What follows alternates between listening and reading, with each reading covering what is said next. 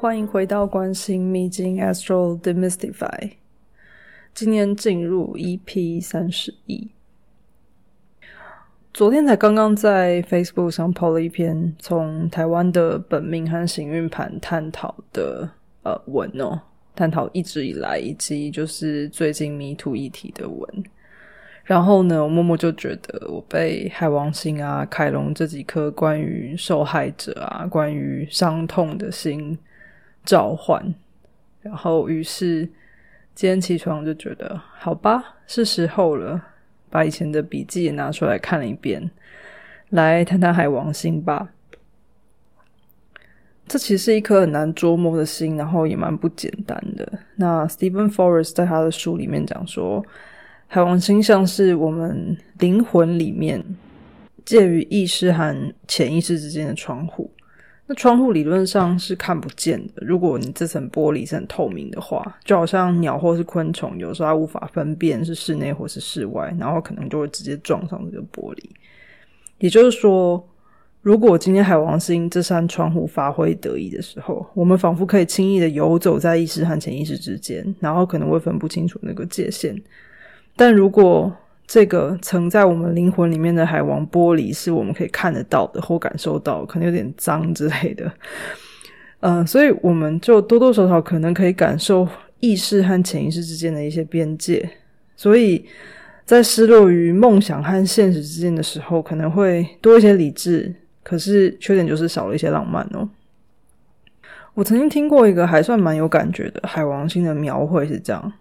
海王星好像是有一个大我的，心里有个大我的完美主义的理想世界。那这个理想世界是超越肉身的，就好像，所以对这个人来说，就好像呃，一个灵魂被困在身体这个躯壳里面，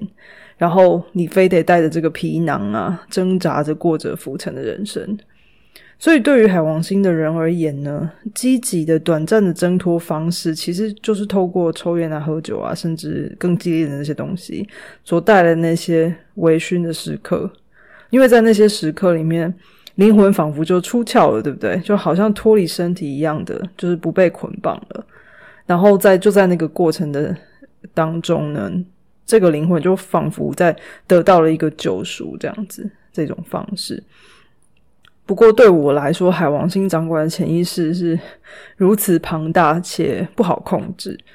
所以我对海王星的感觉一直蛮复杂的。我甚至有点怕它，因为我觉得它是一个很勾勾敌的能量，好像掉进掉进去之后会出不来。那我不知道为什么，嗯，这可能也跟我非常怕水这件事情是有关系的吧。Anyway，所以这集这一集呢，我们就一起来认识一下海王星吧。海王星整体而言呢，它的组成在天文学上跟天王星是同一个类型的。它的大气层和就是差不多类型，是以氢和氦为主，还有一些甲烷。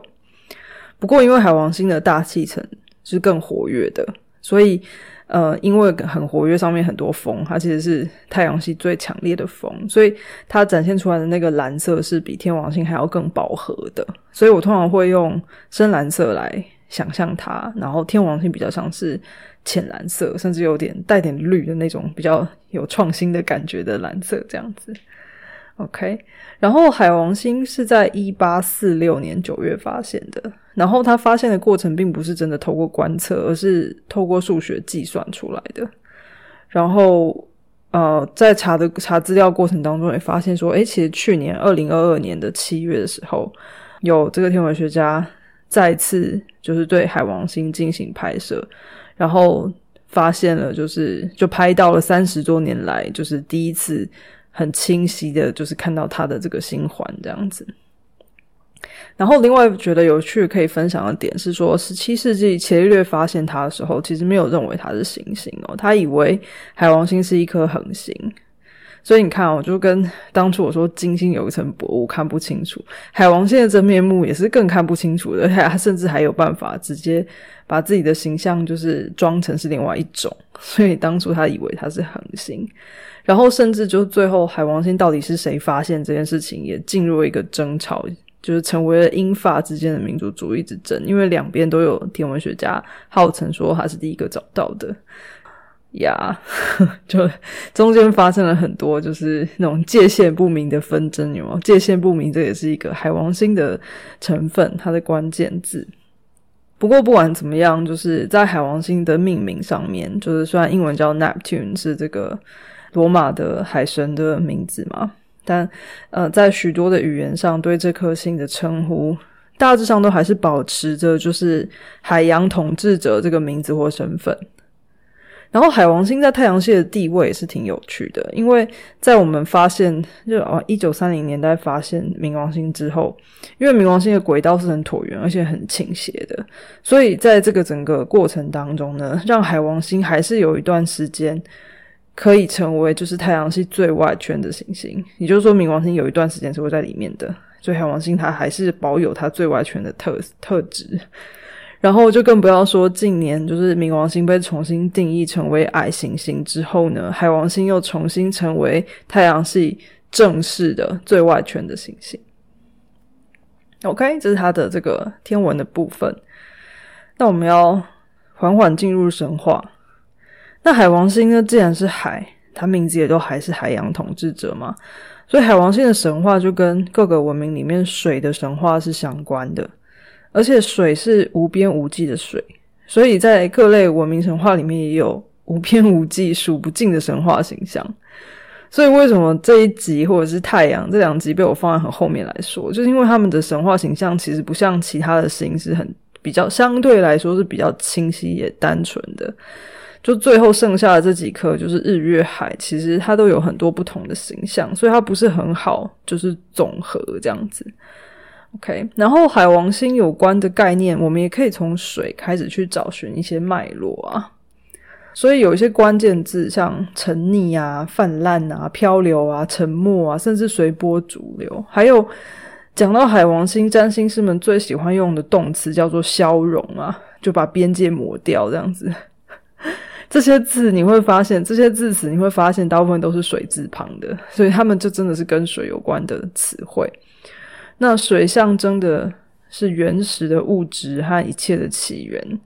世界最初的混沌的那个模样，也比较像是一片汪洋，而不是一片大地，因为大地是有边界的嘛。那汪洋是没有边界的。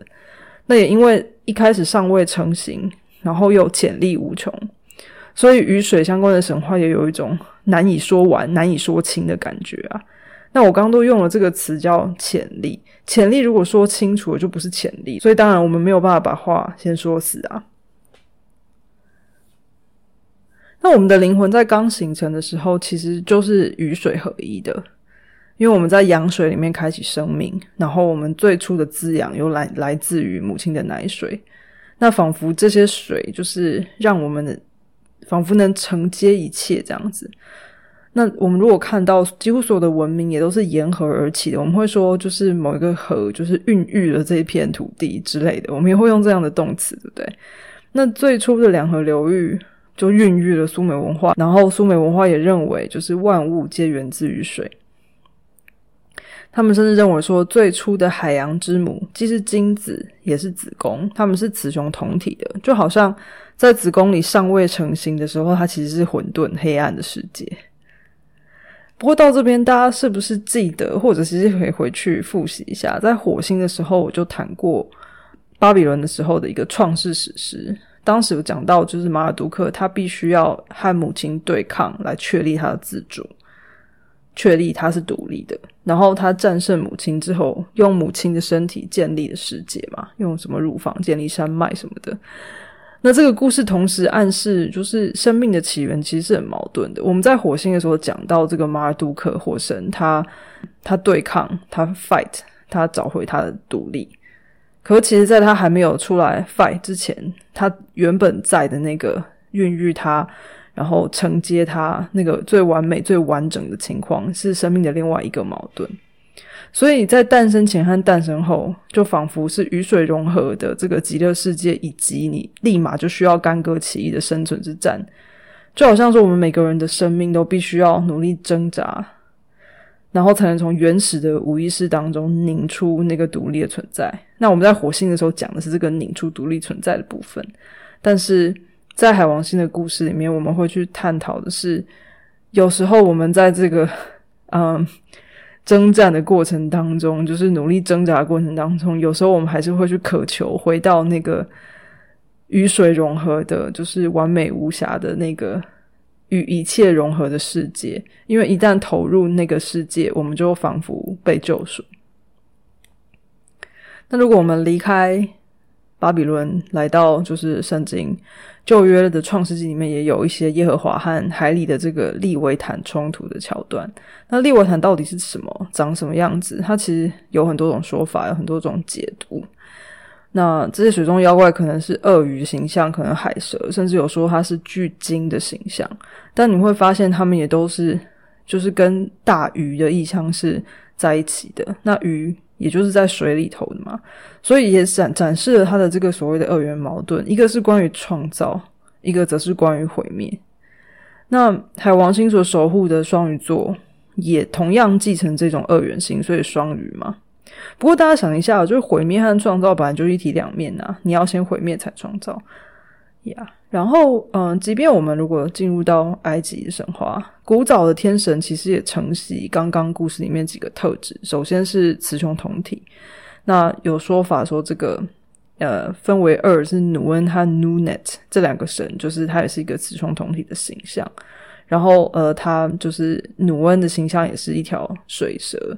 所以我们又再次看到就是水中的这些。不管是妖怪还是动物，他们也是一样，就是既能创造也能毁灭。然后在埃及神话里面也有鱼的象征。那这部分我看了好几种不同的说法，但就是比如说这个努特、赛特都有这些，呃，都有成为就是鱼的这个例子。然后甚至这个 Osiris。就是这个神，他后来成为冥府之神，但是他在成为冥府之前呢，他是埃及神话里面最伟大的受害者，因为他的身体整个被肢解开。然后这故事我们可以之后再说，就是我还得花更多时间研究一下埃及的神话。但总之，他最终成为的是冥府之神，然后他反而是透过他冥府之神的身份去承诺死后能够获得救赎，而不是今生就能兑现。那如果大家了解一点点埃及文化的话，埃及文化当中就是 afterlife，就是死后的世界，对于现今的埃及学家来说是一个很庞大的领域，因为他们花很大的力气去建立他们死后的世界。大家知道那些被挖出来的那些就是呃金字塔啦，这些东西全部都是他们就是 afterlife 的一种展现嘛。那这边也这边也回头去联想一下，你看就是。我刚刚说他因为被肢解，他是埃及神话里面最大的受害者，但他之后还是成为神。这跟就是耶稣基督的一生其实有一点呃异曲同工，他们一样是从从受害者，就是极致的受害者，到成为救世主，他接受一切。而许多的英雄神话也是这样子来的，就是通常受害者和救赎者，很多时候很有可能就是一体两面啊。然后回到我一直以来的主轴神话，就是希腊罗马的众神。目前大家最熟知的海神，然后也是这个海王星的名字 Neptune。但是如果我们再更回归一下刚刚谈到的，就是与水相关的神话的话，其实更像是就是希腊第一代的天神万物女神 e r i n o 然后，不过啊，就是在希腊神、希腊和罗马神话里面的水或海洋之神啊，就是真的是祖繁不及备载，他们超多不同的形象和面貌的。刚刚讲的这个万物女神，她有好多个面貌，也有很多名字。甚至如果我今天查资料的过程当中觉得很混乱，因为她同时有很多形象，甚至也有人把她跟她孙女搞混等等。然后其中一个有连结的形象，不确定是不是有一样，或有些。地方可能说一样，有些地方可能说不一样。嗯，是一个海洋女神 Thetis，这个人比较有名，为什么呢？因为她就是当初那个金苹果故事发生的那个婚宴场合的新娘子。大家记得那个故事吗？就是因为没有邀请，就是戏神星 Iris，所以他就带了一个金苹果来，然后后来引发特洛伊战争嘛。不过 Thetis 这个。还有一个故事是这样，因为她是海洋女神，然后因为某个宙斯又这个不放心的原因，把她嫁给凡人，所以她的儿，她有个很有名的儿子，就是 Achilles，就是阿基里斯。因为她老公是凡人的关系，所以阿基里斯就不是不死之身嘛。所以当时为了要让他不死，所以他就抓着他的脚踝，然后把他浸到那个海里面，让他成为就是无坚不摧这样子。但结果后来，因为他手抓的那个地方就是他的脚踝，所以成为后来的那个弱点嘛。这个小故事其实就是 Thirties 的故事这样子。然后后来也很有点不幸的，就是 Achilles 后来也是死于这个特洛伊战争。但 anyway，这是一个。有点像是题外话的小故事，但总之呢，就是这些不同的面貌和特征，就和我们谈过的上面谈过的几个海洋女神都蛮类似的。然后也有不同的，就是水中或者是海上的妖怪形象。然后不过，希腊神话一开始的这些海洋众女神，到了后期其实又被重新诠释，尤其在荷马史诗里头，他把。嗯，他又出现另外一个海洋海洋神叫 Okeon Okeanos，然后他把这个人变成一个阳性的水神，而且把他写成就是有强大又永恒的身体，而且他竟然还写说这个人跟这个神跟刚刚提到的 Thirties 女神是共同统治水的领域，但我刚刚才说她嫁给凡人，对不对？所以 我们就不要深究了，就有各种版本。OK，那总之呢，就是这时候 Thirties。又更像是继承了，就是他的可能是这个希腊版本的这个水众水之母，只是到了这个时代，他必须和配偶共享权利。这边就是也给大家一个 hint，可以回去听一下雅典娜那一集，就是为什么到了后期的时候，女神的力量就是整个被削弱，因为父权的结构关系。所以有点难过的事情是，到了这个重新被诠释的时代呢，就是 t h i r t i s 这个海洋女神的身份还必须要就是屈居于另外一个阳性的水神之下。好，不过但无论如何，希腊罗马时期的水神真的是很多，而且也看不完。然后这也呼应了海王星所涉及的面向是无远弗届的。那目前就是我们熟知的这个海神波塞顿呢，虽然他占有了海王星的主要的形象，甚至连那个海王星的符号都是他用的那个三叉戟，有没有？不过他最初就好像我刚刚说，他其实最初并不是为了统治海而诞生的，而是就是在泰坦大战打完之后，他跟宙斯还有黑帝斯分配之后，才获得了海的领域嘛。但他后来因为跟海的女神、海之女神结婚，然后他也逐渐的，就是又篡夺了妻子的权利，跟刚刚讲这个父权结构又是同一件事情。那他就逐渐就好像水会逐渐的消融和吞噬一切，所以波塞顿本人呢，就后来也这样子吞噬了妻子的权利，然后成为就是大家所熟知的海神这样子。那波塞顿这个人呢，我自己觉得有一点罄竹难书啊。他本人多次对不同女神的侵略啊、强暴啊，还有他和雅典娜争夺城市的这些作为呢，其实也都展现海王星如果歇斯底里起来的时候，就是刮起风、刮起浪来的时候，其实是很难捉摸，然后也有点不可理喻的啊。而且我都会觉得说，这个海王发作的时候，很像那个星神已经进入到另外一个频道了，所以那个理性已经不存在。OK，刚刚讲的这些，就是有很大部分的内容是来自于就是利兹格林的《海王星》这本书，加上我自己的一些诠释。那他其实还谈到了很多其他的文明，或是美人鱼啊之类的民间故事，然后也探再度探讨很多关于水的动能的鱼的象征，还有各种呼应。所以有兴趣再深入更多其他的故事的朋友们，可以自己去找书来看。那我们要进到下一个题目是谈到就是关于天堂和地狱这件事情，到底什么是天堂，什么是地狱？那地狱在很多的电影或是影集里面的描述或呈现，通常在探讨的是各种类型的折磨。这种折磨不管是心理还是身体的都有。然后通常这个驱动于这些折磨，甚至带有一种因为得不到或是未知的恐惧。不过，如果我们仔细想一下，折磨为什么会成为折磨？其实是通常是来自于我们的欲望。当我们曾经拥有过之后，失去就变成一种折磨，一种痛苦。当我们感受过甜美的话，苦涩就开始变得很磨人了。那对于海王星而言啊，人生的各种起起伏伏或者是磨难，其实就像地狱一样。然后觉得我们不得不囚禁于此，不得不进入这个人生的公式或者是游戏规则。但是海王所向往的是一个完整的、包容的天堂啊！可以很赦免你，洗净一切罪恶。所以，另外一方面也解释了为什么在各种的神话或者是文明里面，其实也有好多关于洪水的桥段啊。然后，通常这个洪水是来自于哦，因为人类堕落，然后遭受天天谴。所以，比如说这个旧约里的诺亚方舟就是这样子啊，大洪水带来的彻底的毁灭，然后一切归零重来，然后留下这个。这个所谓的精华，这样子精英，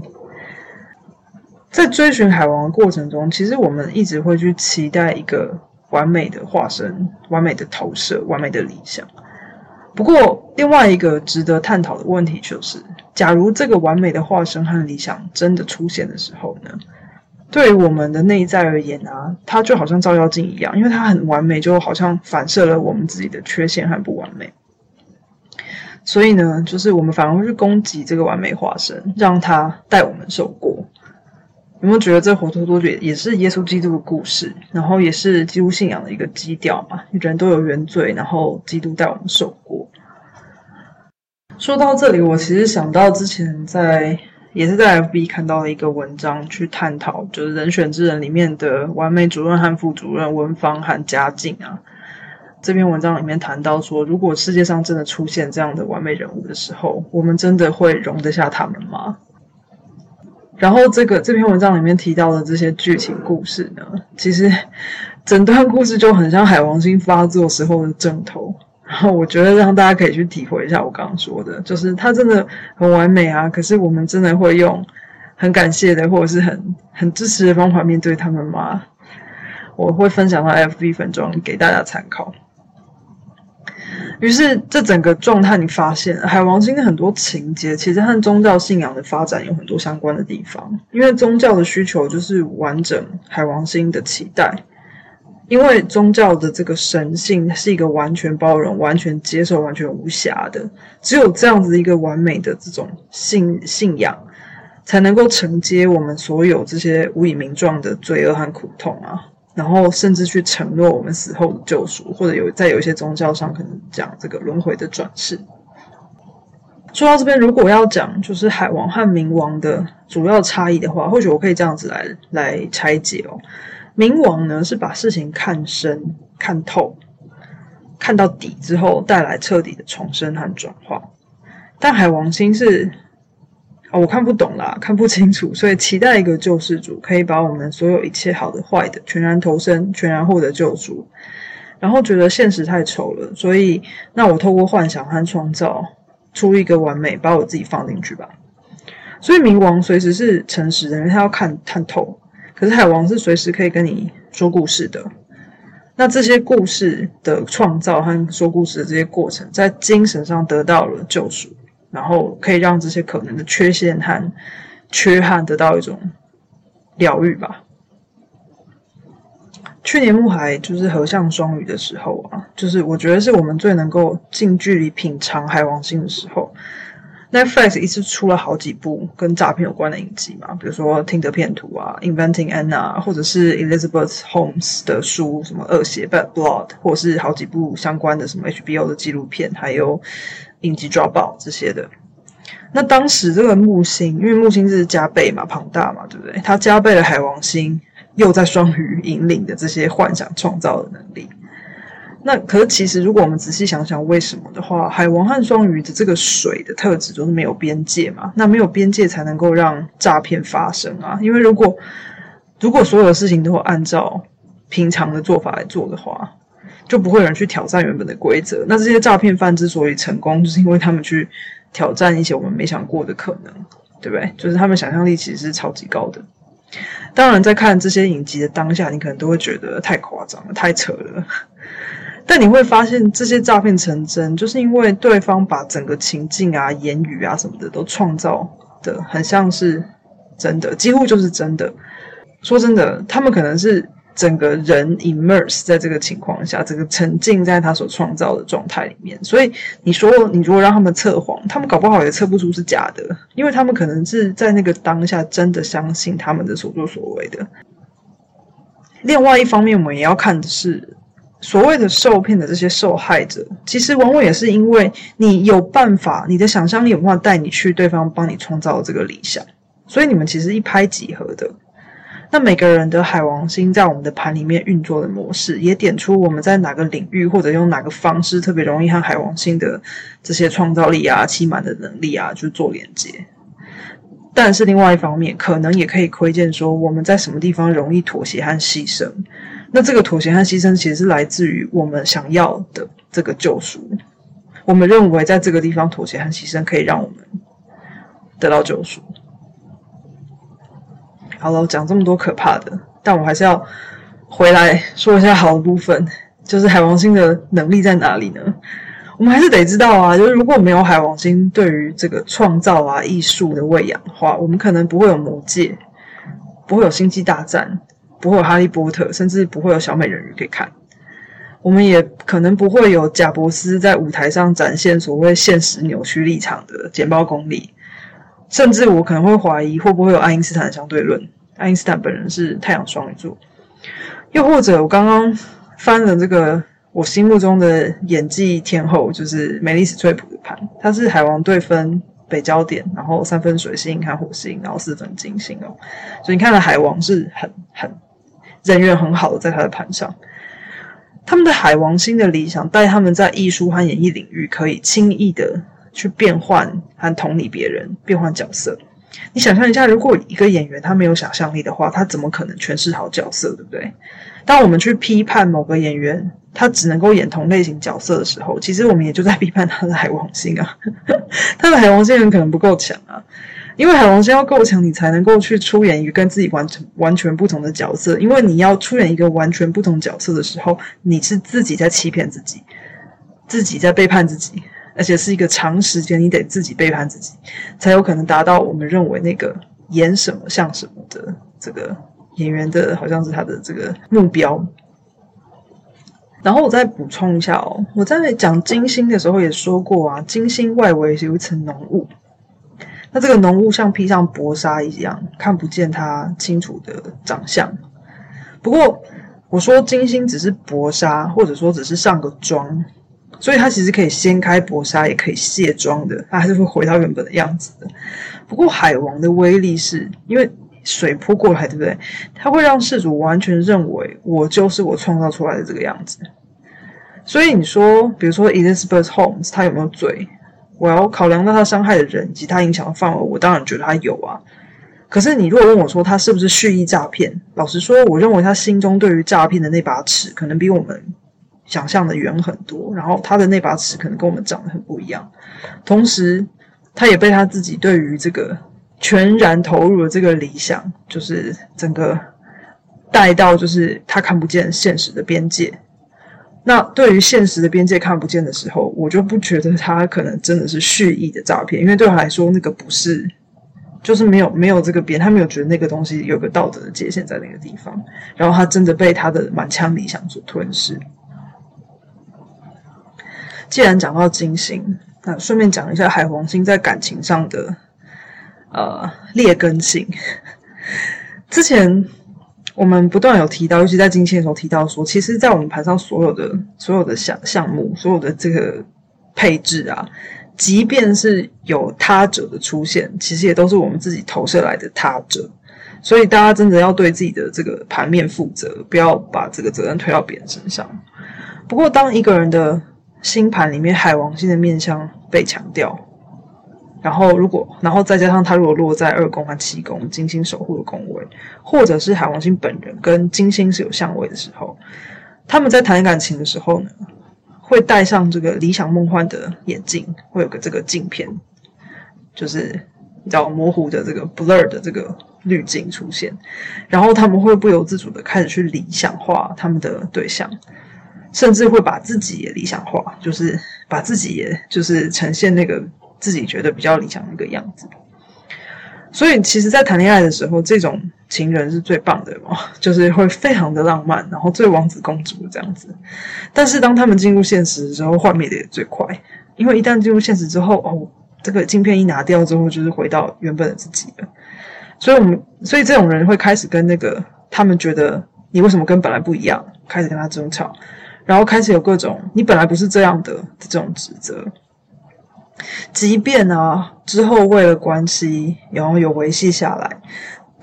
他们的内在可能还是会有一种。哦，我为了真实的关系，然后放弃白马王子或白雪公主，所以我好多牺牲，好多妥协，但他自己可能没感觉哦，因为那个内在还是有一种我为了世俗的你放弃理想的潜藏的愤怒。